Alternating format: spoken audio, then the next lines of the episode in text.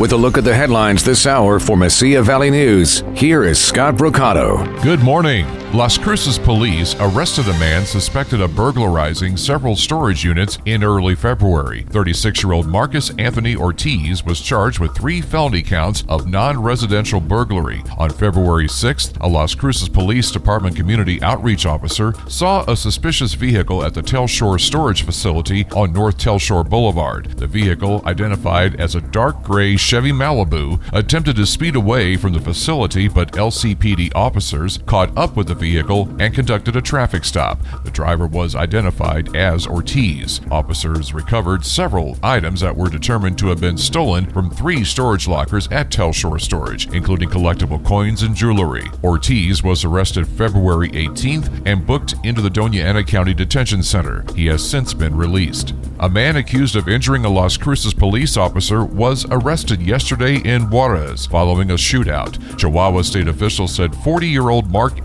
Pulled a weapon and shot at officers trying to arrest him at a South Juarez hotel, killing one and injuring two others. Escabel is accused of injuring an officer at a Las Cruces restaurant last month while speeding away from a welfare check.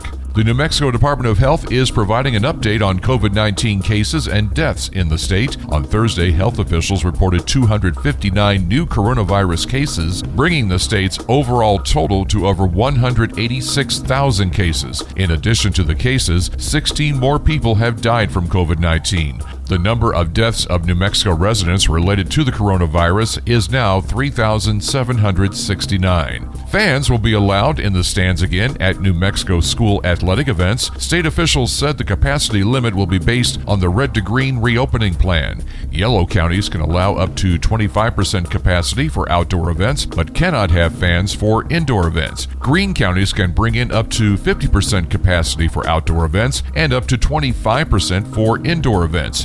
Turquoise counties can have up to 75% capacity for outdoor events and up to 33% for indoor events. With a look at the headlines this hour, I'm Scott Mercado. Mesilla Valley News Sports is brought to you by Carlson Financial Services LLC. Looking for a more personalized tax experience? Then crunch this number 575 361 4006. Carlson Financial Services LLC is available year round for tax and business consulting. For Mesilla Valley News Sports, Summer Ernesto Garcia kick things off with prep high school football. The 2021 high school football spring schedules are out for our area teams, and you can find them online at cool1045fm.com. Cool, these 104.5 FM and AM 570 will once again will once again be carrying select games this season. Brought to you by Fun Country RV and Marine. To college basketball with hopes of solidifying a high seed for the upcoming 2021 Hercules Tires Western Athletic Conference tournament. The New Mexico State Aggie men's basketball team sets out for a two-game tangle with Dixie State, a newcomer to the WAC in St. George, Utah.